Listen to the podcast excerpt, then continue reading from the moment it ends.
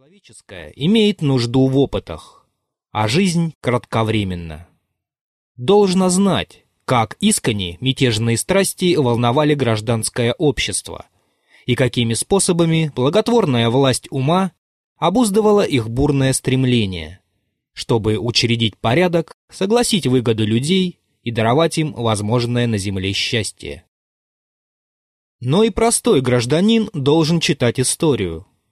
Она мирит его с несовершенством видимого порядка вещей, как с обыкновенным явлением во всех веках, утешает в государственных бедствиях, свидетельствуя, что и прежде бывали подобные, бывали и еще ужаснейшие, и государство не разрушалось.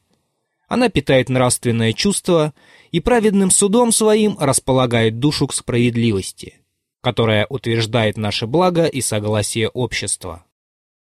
Вот польза, сколько же удовольствий для сердца и разума. Любопытство сродно человеку, и просвещенному, и дикому. На славных играх олимпийских умолкал шум, и толпы безмолвствовали вокруг Геродота, читавшего предания веков. Еще не зная употребления букв, народы уже любят историю. Старец указывает юноше на высокую могилу и повествует о делах лежащего в ней героя. Первые опыты наших предков в искусстве грамоты – были посвящены вере и дееписанию. Омраченный густой сенью невежества, народ жадностью внимал сказаниям летописцев.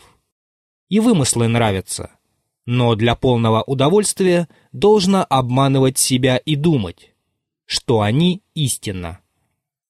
История, отверзая гробы, поднимая мертвых, влагая им жизнь в сердце и слово в уста, истление вновь созидая царство – и представляя воображению ряд веков с их отличными страстями, нравами и деяниями, расширяет пределы нашего собственного бытия. Ее творческую силою мы живем с людьми всех времен. Видим и слышим их, любим и ненавидим. Еще не думая о пользе, уже наслаждаемся созерцанием многообразных случаев и характеров, которые занимают ум или питают чувствительность. Если всякая история, даже и не искусно написанная, бывает приятна, как говорит Плиний, тем более отечественная. Истинный космополит